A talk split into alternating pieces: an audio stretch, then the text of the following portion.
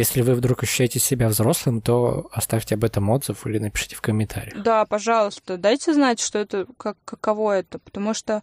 Чтобы мы поняли, а то вдруг мы уже взрослые, сидим тут и выдумываем. Всем привет!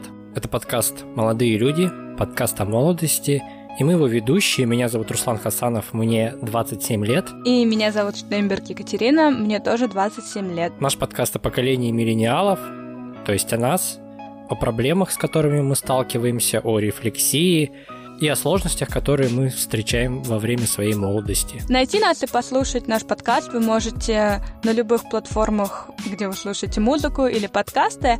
Пожалуйста, там, где вы нас слушаете, оставляйте свои отзывы, нам будет очень приятно ставьте оценки, если это YouTube, ставьте лайки, пишите комментарии. Мы будем очень рады любой обратной связи. Сегодняшний выпуск мы решили посвятить теме будущего, планирования и, наконец, уже решить, кем мы станем, когда вырастем. Или не решить. Знаете, когда детей спрашивают, кем вы будете, когда вырастете, и они очень задумчиво отвечают на этот вопрос. Так вот, прошло 27 лет, а я все так же задумчиво отвечаю на этот вопрос, кем я стану, когда вырасту. Время идет, а ответы не становятся точными. Вот.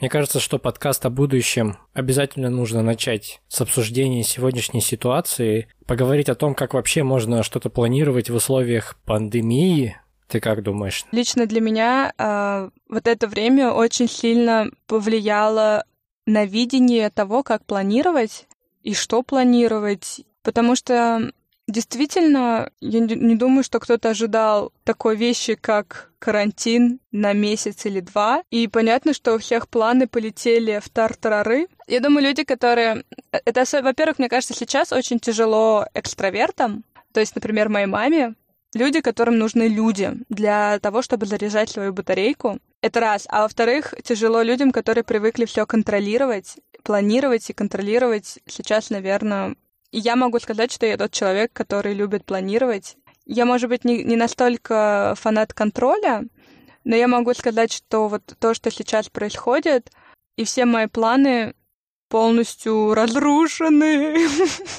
Вообще нынешняя ситуация, такие ситуации называют черный лебедь, вы, наверное, знаете об этом? Нет. Или слышали? То есть ты не слышала? Нет.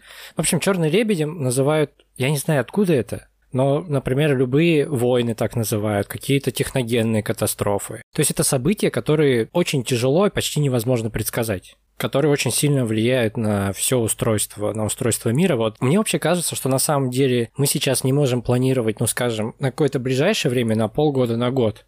Но потом мир все равно стабилизируется, и даже если появятся какие-то глобальные изменения, вроде там какого-то ограничения на передвижение между странами или еще что-то такого, то все равно в этом, в этом, в этой нестабильности мир найдет стабильность, и тогда мы уже сможем планировать, мне так кажется. В общем, я думаю, что ближайший год можно планы никакие не строить и как бы успокоиться, а на такое же более дальнее будущее можно, в принципе, строить планы. Мне вообще кажется, что на самом деле ничего особенно не поменяется кардинально спустя там пару лет, и мы будем жить так же дальше, как и до эпидемии жили. Ну, я не, не совсем согласна.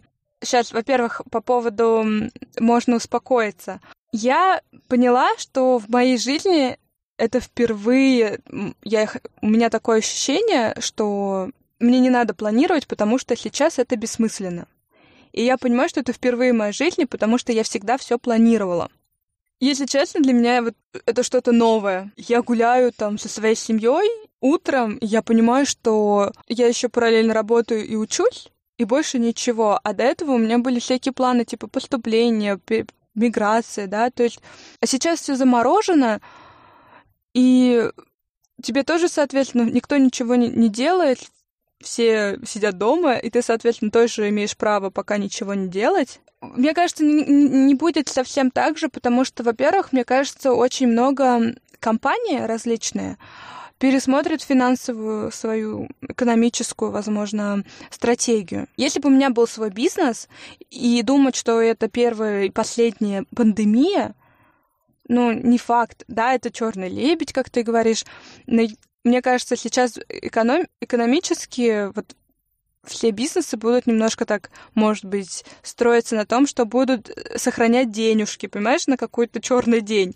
То есть, мне кажется, сейчас вот эта пандемия, она показала людям, особенно кто, ну вот, особенно бизнес, а так как экономика строится на этом, то мне кажется, она показала им, что слово черный день это вполне реальная вещь. И даже не день, а черный месяц или черные два месяца. И вот в плане, мне кажется, все равно какое-то мышление в этом направлении изменится. Ну вот я это имел в виду, когда говорил, что появится просто появится новая стабильность с другими какими-то условиями. Про планирование, кстати, еще почему я считаю, что как тебе сказать, структура планирования будущего не изменится, потому что в какой-то степени постройка будущего – это терапевтическая процедура. То есть ты как бы строя будущее, просто себя успокаиваешь. Ладно, окей, вот сейчас там следующий год нельзя будет выехать за границу, или полгода, или следующие пару месяцев, но потом я смогу это, я смогу то. То есть даже если ты понимаешь, что не факт, что ты сможешь это сделать, Угу. Сама процедура планирования, придумывания будущего, мне кажется, она может успокаивать. Вообще, да, это очень крутая вещь. Я понимаю, что для меня это вот так. Я никогда об этом не задумывалась, если честно, но не задумывалась, но не в таком ключе. Но действительно для меня я обожаю планировать, потому что мне нравится, что вот это будущее, которое я планирую, оно не где-то далеко, оно рядом, и оно зависит только от того, насколько много я делаю, насколько я стараюсь. То есть это не какие-то невоображаемые, это, это не какие-то несбыточные мечты. Это все на моих, это все основано на моих действиях. И какие-то мечты, цели становятся настолько реальными, и я чувствую себя здорово, это меня мотивирует. Ну, такая терапия действительно поднимает настроение. Я каждый день что-нибудь планирую, ну, каждый день планирую следующий день или еще что-то. И мне нравится этот шаг за шагом наблюдать движение вперед. А вообще про пандемию я, можно договор... сейчас скажу, что я просто прочла. Для меня сейчас все равно есть э, ощущение некой передышки. У тебя нет такого? Да, да, да. Я, кстати, сейчас вот смотрел, все ли я сказала, у меня написано облегчение от пандемии. Да, у меня, у меня тоже все равно, вот я говорю, у меня нет вот этого чувства, которое за мной гонится, что мне надо куда-то бежать за своими планами. И есть такое ощущение некой передышки, может вздохнуть. И я думаю, многим, наверное, надо так думать. Например, моей маме, если она меня слушает. Она очень... Для нее эта ситуация, я говорю, как экстраверт, ей очень тяжело без людей, без общения с людьми я имею с большим количеством, да, и почему-то ей нравится слушать различные теории заговоров, но ей, видимо, ну, если человек это слушает, ей же, наверное, легче. А вообще, мне кажется, надо ничего не слушать, ну, по минимуму читать, и вообще расслабиться и включить режим отдыха, наблюдать за миром, за собой, может быть, найти какое-то новое хобби. Мне кажется, это прям время для людей искать себя. А кто нашел, стараться это сохранить, тоже двигаться в каком-то направлении. На самом деле, мне кажется, это очень необычное время, и вот я вижу некие плюсы. Дай бог, меня не закидают камнями за это. Во время подготовки к подкасту ты вопрос мне отправляла, было ли у меня четкое представление о своем будущем, и мне кажется, на самом деле у тебя больше есть что рассказать на эту тему, потому что у меня прям буквально в паре предложений. Ну, давай. Я сначала, окей. У меня было представление о своем будущем. Такое самое четкое, это, наверное, период между школой и университетом. И, может быть, первый курс университета. Когда казалось, что будущее будет достаточно стандартным, это типа какая-то работа, причем я тогда не особо даже ее представлял, то есть я понимал, что это будет работа, это будет там инженерия, Э, где-то на предприятии или, или в офисе работа. И как бы семья пока не столкнулся с тем, что я на самом деле такого не хочу. Вот. Да, кстати, интересная вещь. Я только сейчас подумала, что я, у меня тоже было мысли о моем будущем точные, связанные с количеством успеха. К определенному возрасту у меня есть определенное количество заслуг, достижений, какой-то успех но почему-то вглубь о своем развитии, о своих интересах, о том, что что-то может совершенно поменяться. Этого вообще не было в плане, да, э, ну, в этом видении будущем полностью отсутствовало. То есть, действительно, когда мне было лет 20-19, мой план, это был план успеха. Стро... Как я планирую свой успех. По сути, получается, что так.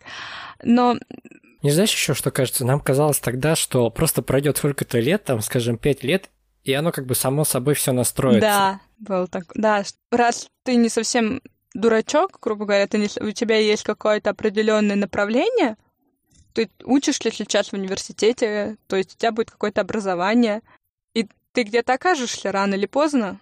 Ну, это логично.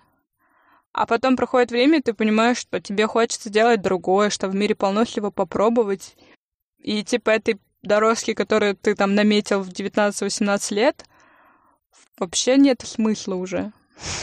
Да и в конце концов, когда мы поступали, когда мы вот в эту, как бы сказать, взрослую жизнь вступали, в, в начало взросления, а, немножко и устройство жизни было другое, да тот же интернет, он был очень слабо развит. Да, я вообще уж ни за что не думала, что я пойду учиться делать искусственный интеллект.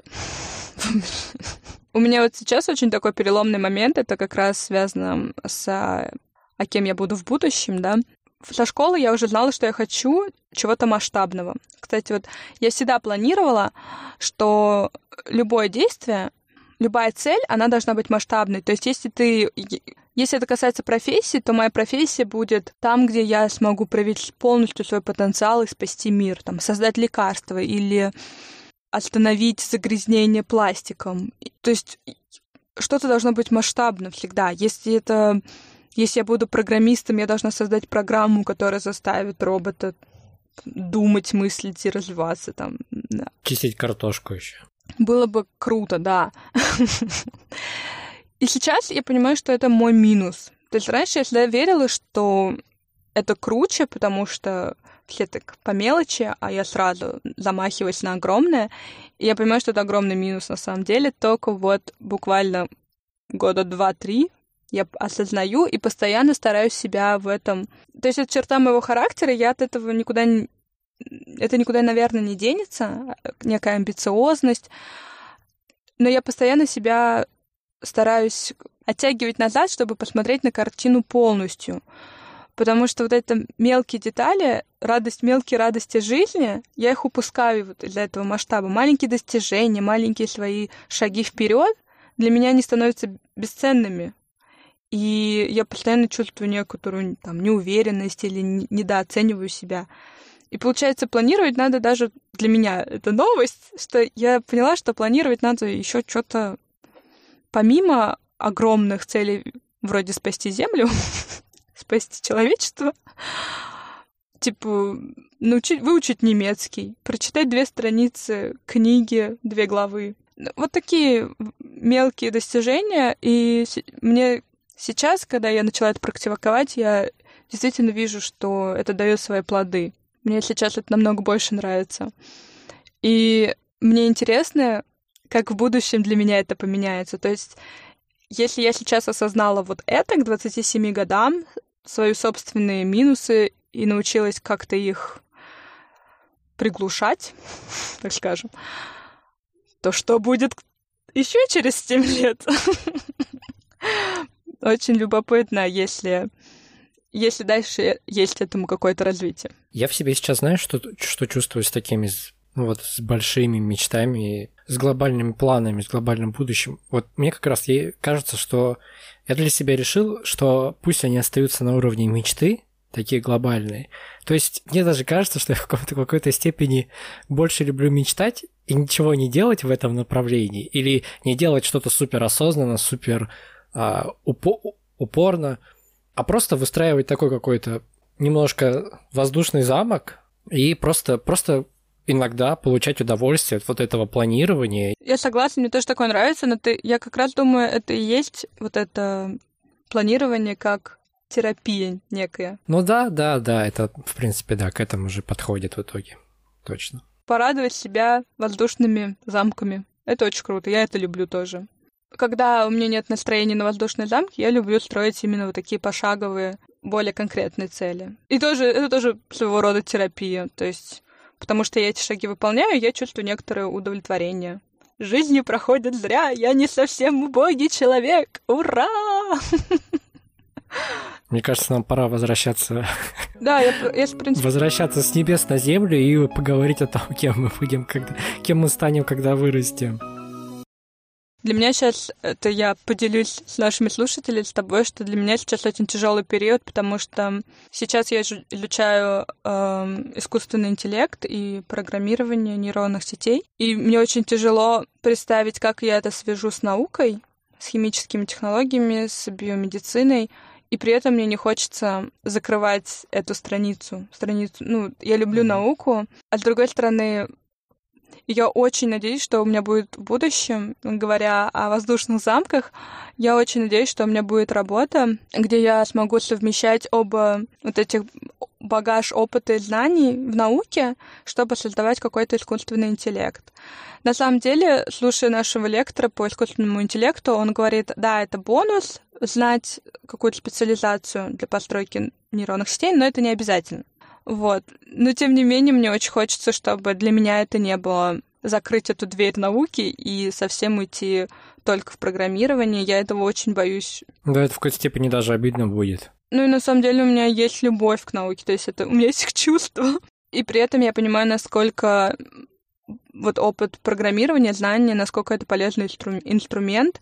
Ну и реально, если говорить о более приземленных вещах, денег заработать создавая искусственный интеллект, намного больше шансов заработать большие суммы, чем просто в науке там что-то копошиться. Да простят меня все аспиранты.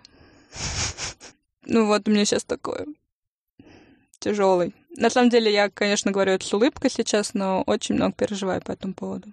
Мне вообще нравится, что в будущем ты можешь одновременно заниматься сразу несколькими делами и, и развиваться в нескольких направлениях получать от этого какие-то бонусы в виде денег, успеха и прочего, и внутреннего равновесия. Понятно, что это все связано, ну то есть ты не можешь, скорее всего, ты не сможешь быть успешным там бегуном, а, филологом и режиссером. Но, например, быть лектором, читать лекции на какую-то тему профессиональную и в этой профессиональной теме быть успешным, мне кажется, это вполне возможно. Также мне нравится а мне нравится, что, скорее всего, в будущем мы должны быть готовы очень часто и очень быстро менять свой род деятельности. Да, я это очень часто слышу, кстати, в последнее время. Мы так или иначе эту тему уже поднимали, где мы говорили про призвание, точно, мы говорили про призвание, и там это обсуждали. Я там говорил, что для меня болезненно дался как раз вот то, что ты сейчас рассказываешь, для меня тоже было болезненно отказ от чего-то старых, от старых интересов и переход к новым. И я для себя решил, что это наоборот круто, ну и как бы я сейчас, по сути, эту же мысль высказываю. При этом, если говорить про что-то конкретное, вот отвечать на этот вопрос, кем я стану, когда вырасту, мне вообще за это нравится наш подкаст, что иногда мы задаем себе вопросы, на которые достаточно сложно отвечать на самом деле, и, и о которых ты просто так не задумываешься. Пока мы с тобой готовили этот подкаст, я думал, ну, вот на самом деле, прям реально, если честно, попробовать с собой поговорить, а как я представляю свое будущее. Я понял, что оно в какой-то степени связано с вот этими мечтами и типа с, с постройком больших планов. И, но при этом я представляю, какие шаги нужно сделать, и я их делаю, но они очень сильно связаны всякими переменными. Ну, ладно, здесь нужно конкретные примеры переводить, то, приводить. Ну, то есть вот мне, я, например, занимаюсь Ютубом, я хочу а, быть успешным в Ютубе, в блогерстве. У меня есть канал про кино, например, ваш кинокритик, который называется. Я вот, например, выкладываю видео. Я понимаю, чтобы стать ну ладно, давай возьмем слово успех, успешным, успешным на Ютубе, ты должен выкладывать видео, делать их лучше, проработаннее, качественнее и так далее, и так далее, и так далее. Но ты не можешь сказать заранее, в какой момент у тебя получится и получится ли. Mm. То есть, по сути, ну, я для себя понимаю, что я выбираю такую дорогу, которая очень нестабильна, ее сложно предсказать. Конечно, я в процессе, то есть я сейчас уже, я сейчас уже понимаю, что мне нужно в процессе в этом пути находить какие-то заниматься тем же, но еще параллельно, там, например, изучать монтаж и, не знаю, а, зарабатывать монтажером, например. Ну да. То есть я сейчас вот к, к этому пришел. Это прикольно. При этом, то есть, э, у меня в, в будущем я для себя уже сразу не то, что я, знаешь, вот хочу быть только ютубером и все. это значит очень похоже на такого 12-летнего пацана, который кричит маме, что он будет блогером, который будет Кока-Колу с Ментосом смешивать. Нет, то есть у меня есть несколько направлений. Вот э, это, это, это, это и это. И они в целом друг другом, с друг другом связаны. Ну, то есть я заранее как бы себя подстраховываю, что если в одном что-то не получится, то, возможно, получится в другом. В подкастах. Сделаешь еще один, где ты будешь, где ты будешь рассказывать, как учить своего бизнес-партнера нормально разговаривать.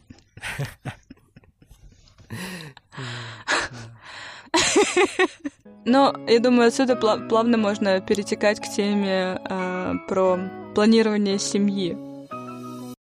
У меня с этим вообще очень коротко. У меня тоже. Я себе это представляю так. Если получится, то получится. Если нет, то нет. Вот, на самом деле, я понимаю сейчас тоже так, но я помню, когда помоложе, что были определенные планы, и сейчас я понимаю, насколько это бесполезно планировать замужество. Это вообще на, на, на самом деле настолько бесполезная вещь. И мне кажется, люди, которые тратят на это время и расстраиваются еще, знаешь, что у них там... Вот я планировала 28 выйти замуж, и не вышло. Это не про меня, мне только 27, потому что... Мне кажется, это вообще не то, что можно планировать или предсказать. И это тоже я поняла, наверное, только в 24-25, когда к этому времени я уже планировала иметь хотя бы мужа, и у меня его не было, и я понимала, что это меня вообще не расстраивает.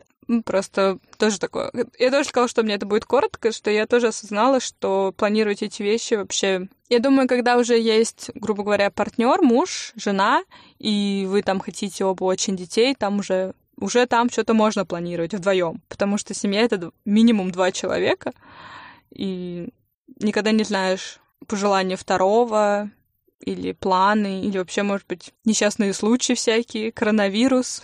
Мне кажется, в этом еще знаешь, что сказываю? Сказывается на этом то, что мы, в принципе, мы все-таки, ну, не очень хотим взрослеть, что ли, считать себя прям взрослыми. Да, кстати, вот... То есть эта инфантильность, она очень но я себе, я, мне очень свойственно. Ну, я думаю, люди, которые уже взрослые, ну, они уже ощущают, что они хотят какую-то ответственность за кого-то, или они хотят кого-то вести за собой, вести там, детей, я не знаю, то ну, они быстрее женятся или быстрее выходят замуж. То есть люди, которые... Тот, кто ищет, тот найдет это по-любому. Но просто у меня всегда были мысли, что я заведу семью, когда я стану взрослой. А сейчас я понимаю, что конкретно в моем случае я знаю, что я стану взрослой только, когда у меня появятся люди, для которых для которых я тоже ответственна. За чьи тела я несу ответственность, чтобы они там были в тепле, сыты и так далее, довольны. А пока у меня только есть семья, которой я могу помогать, но прям каких-то обязанностей перед ними у меня, ну, нет.